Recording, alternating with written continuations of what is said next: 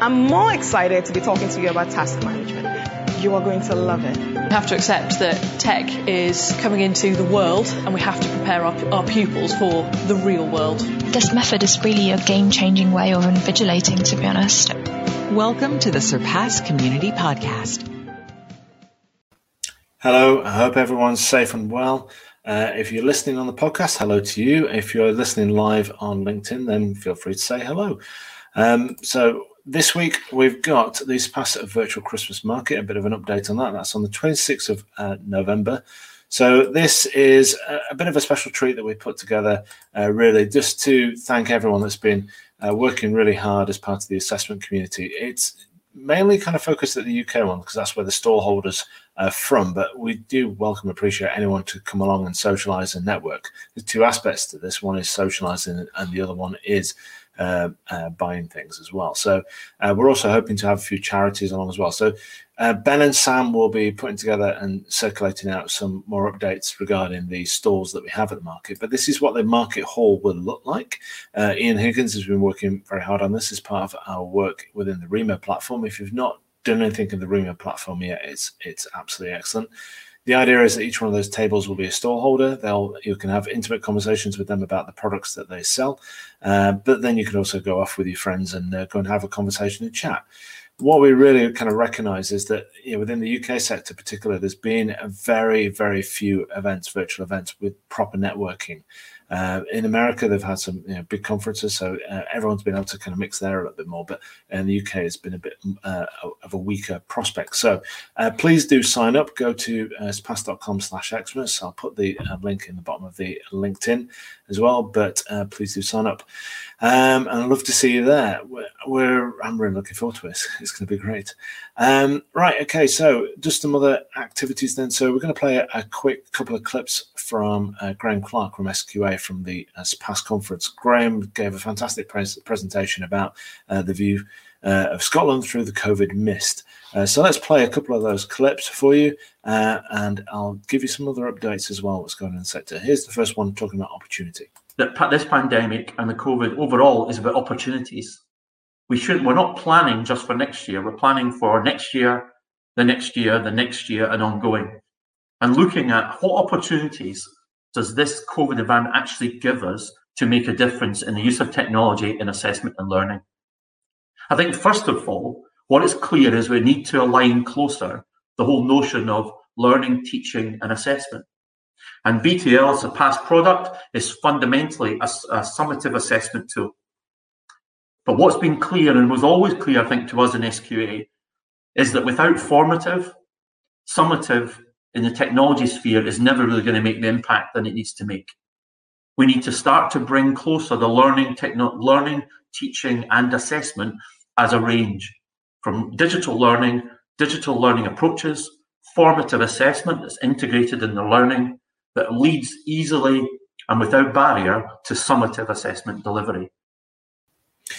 So that's an excellent point that Graham's making about the fact that it's about merging that learning and assessment uh, aspect, and it's something that we've been working very hard on with some other projects as well. Uh, those of you know the work that we've done with Alpha Plus and the Welsh Government on the national progress testing uh, is one of those classic examples. And if you watched last week's update, I played a, a Simon Trevor's kind of view for the future uh, regarding the, the, whole idea of continuous assessment and the tools and services that we're building into the platform. Here's Graham just talking about going forward. What can these times say to us going forward, especially in what the use of technology for assessment and learning may actually look like? Well, in Scotland, from March 2020 onwards, what it looked like about 700,000 plus learners working at home. And that's just school number, never mind college and university students also sent home to continue their study. Expectation of online learning and support across the board with limited disruption using school college supplied home ICT. I think that was a surprise to parents. It was certainly a surprise to young people. But one of the really interesting things for that, I guess, is it varied. It varied across local authorities, schools, colleges, regions, areas, family dynamics, and family situations. So that's a really, really fascinating presentation. I do recommend that you check it out. Um, interestingly, after Graham gave that and recorded that presentation, there were some announcements. In Scotland, in particular, they, they started reducing the number of exams. They're looking ahead to uh, next year. And very recently in Wales, that's been the same case as well. Um, obviously, that's the UK's view. If you're listening or watching from elsewhere, then please do get in touch and tell us, you know, what's happening in your world regarding uh, examinations and what's next. Okay, so there's lots of stuff there to really digest. And if you do want to see more about that, then please do head to conference.surpass.com where you can see Graham's presentation. I've got a couple more uh, insights now uh, for you from the conference. So, first of all, we've got uh, Janet Legg from the Association of Corporate Treasurers just talking about their successes this year. Hi everyone, I'm Janet from the ACT and uh, here to talk a little bit about our successes from this year. So, really excited to announce that we've launched um, and are launching two new qualifications, which are in the cash management space. And as we launch those as well, we will be moving to our on demand assessment model, which will be the first for us. All our exams usually are session based. So, we've done a lot of work with BTL in the past to get our exams into that format, as well as obviously using um, remote invigilation to carry that out. Um, and then, you know, very excitedly, we're also looking at the digital badging. So that is a sort of area to watch as we progress through the year. Um, but we'll be probably looking at working with Surpass there as well to do some integration. So a really exciting year, lots of challenges as, as you've all had, and um, looking forward to hearing other people's success stories as well in the conference. And there were plenty of other success stories as well. Thank you to Janet and the team for all their hard work and effort uh, they have really helped us along with just really banging the drum about remote proctoring. For those that don't know, know Janet and her team were uh, kind of trailblazers, really. They started uh, a good couple of years ago now using remote proctoring solutions. And when it came to making that pivot, um, they didn't really need to pivot. They were already in place for that. And we were able to help use their knowledge and understanding to, to help others. So, um, and 17 organizations have um, started using remote proctoring with this past platform. So, uh, congratulations to everyone who's made that a successful step.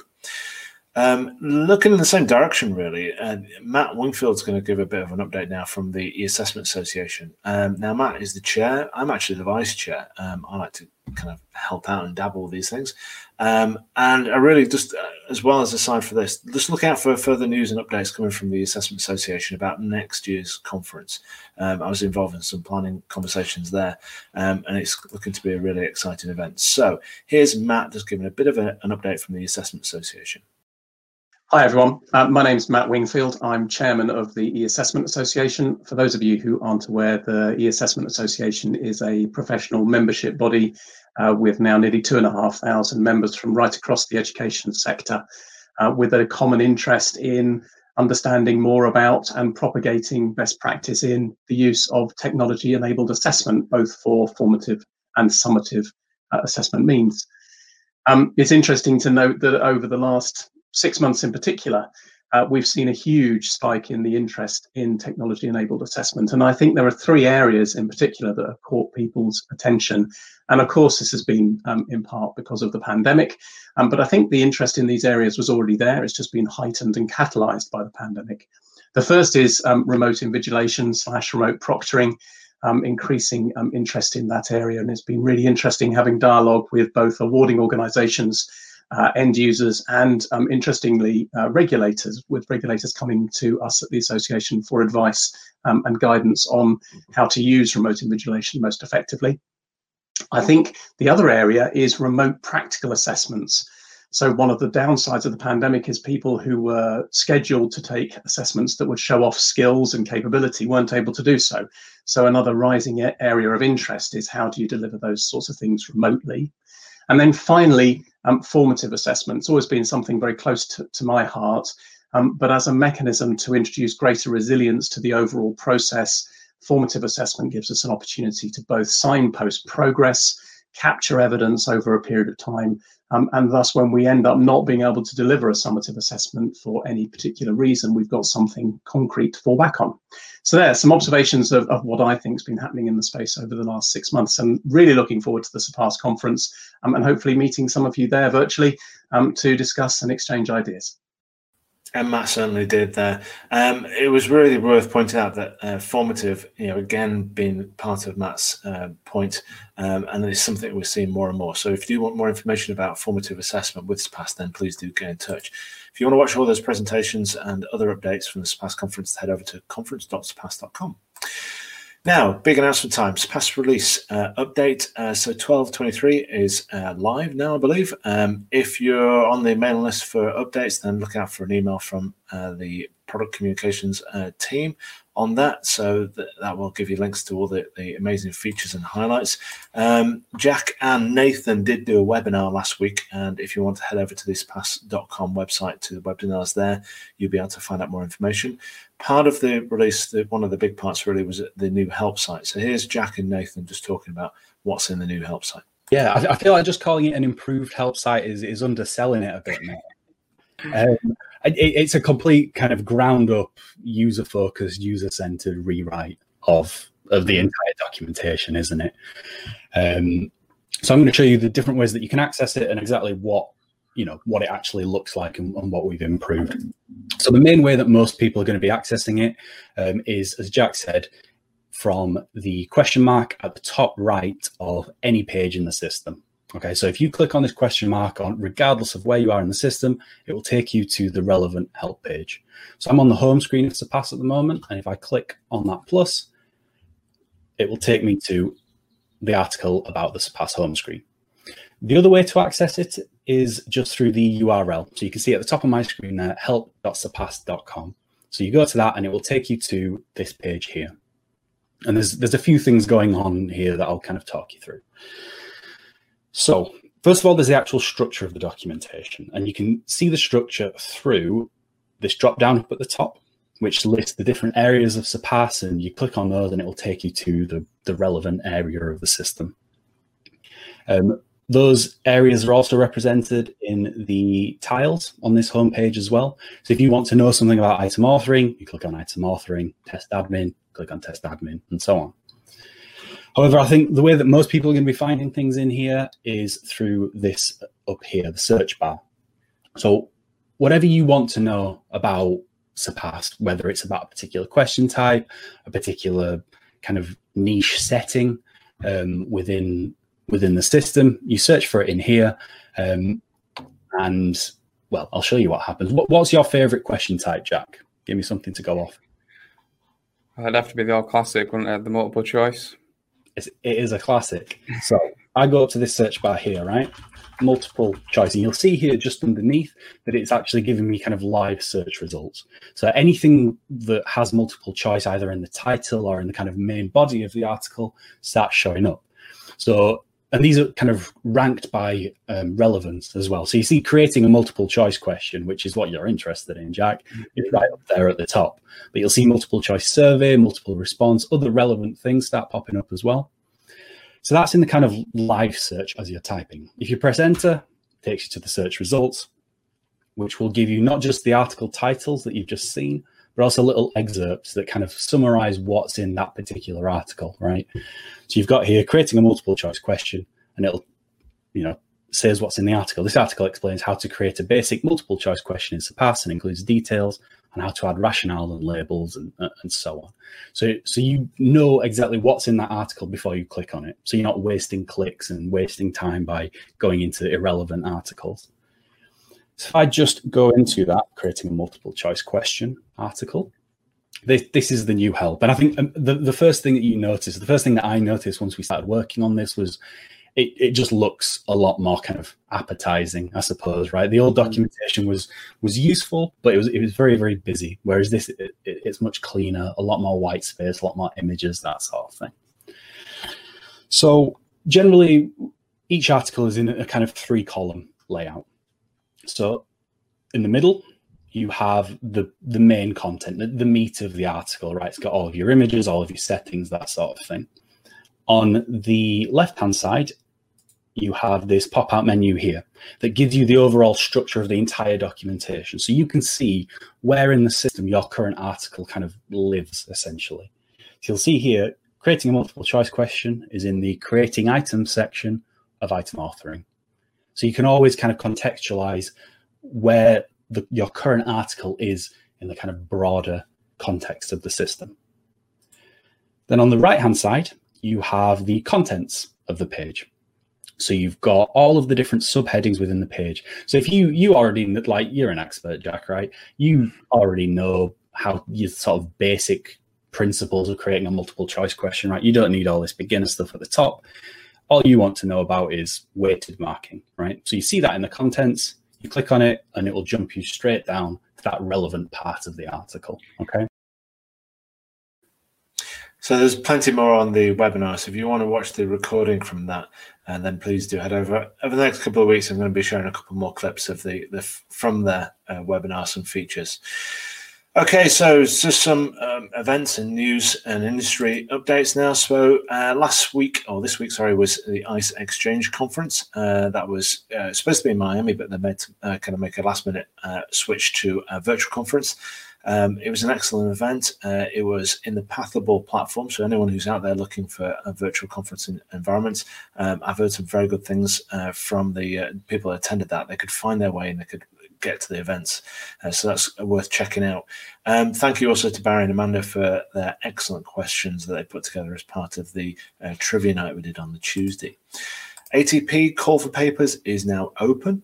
Um, head over to Innovations uh, in Testing, uh, ATP, if you want more information. The deadline is the 2nd of September. Um, if you want to get in touch with us and the team and you want to put something in as part of a Surpass community submission, then please do so. It is virtual this year. Um, the date for the actual event is the um, 27th to 29th. And one of the handy things about being virtual, it's always quite an expensive conference to go to. It is a big assessment industry conference, um, and it's really worth attending. The advantage of being virtual is that you don't have to pay all that jet fare uh, and accommodation, so it's a slightly cheaper event to go to this time. So I do recommend that you do consider your options in terms of uh, putting submission in. Uh, there does need to be two organisations on the submission, uh, is the kind of typical structure, but they've got plenty of different uh, options. And I understand the peas in the pod uh, one from this year was actually one of the most successful and most engaged sessions. Other updates. So we've got a webinar coming up um, where I'll be sitting down with Kerry and Sue uh, from the test delivery services team to deliver a webinar just really talking about uh, how our test center network is now open as usual. Even with the lockdown on at the moment, we're still delivering tests in centers and via remote proctoring. So please do check that out if you want to come join us. Uh, we're hoping to have uh, just some clips and updates and news from the centers themselves and stories about how they pivoted during the uh, the pandemic. So please do check that out. And also, we have uh, the ATP EdTech uh, Computational um, Psychometrics uh, Summit on the 3rd and 4th. Uh, I can never say that properly. Uh, Manny's Pop Topics, so he does that alongside another group of um, quite well known members of the community. Liberty's in there as well, and Chichek, as well as Robert. Um, and then we have another event coming up in the next year, which is on January 25th around unlocking the secrets and successful assessment and credentialing programs. I'm also trying to twist um, some fellow community members into uh, putting an event on in January, um, as being a bit of a technical support to them, and then being the um, uh, content organizers. So look out for that. Uh, I really do think the UK uh, sector needs uh, some good conferences um, coming up as well. I know there's the e-assessment question one, uh, which should hopefully be taking place uh, at some point um, spring and summer next year. But um, we really do need some other events. So thank you for your time today. I hope you've enjoyed that update. I hope you found it useful and stay safe and we'll see you soon. Take care. Bye bye. We hope you enjoyed listening to today's podcast. To keep up to date with the latest information from our Surpass community, visit surpass.com. We'll be back with another podcast soon. Thank you for listening.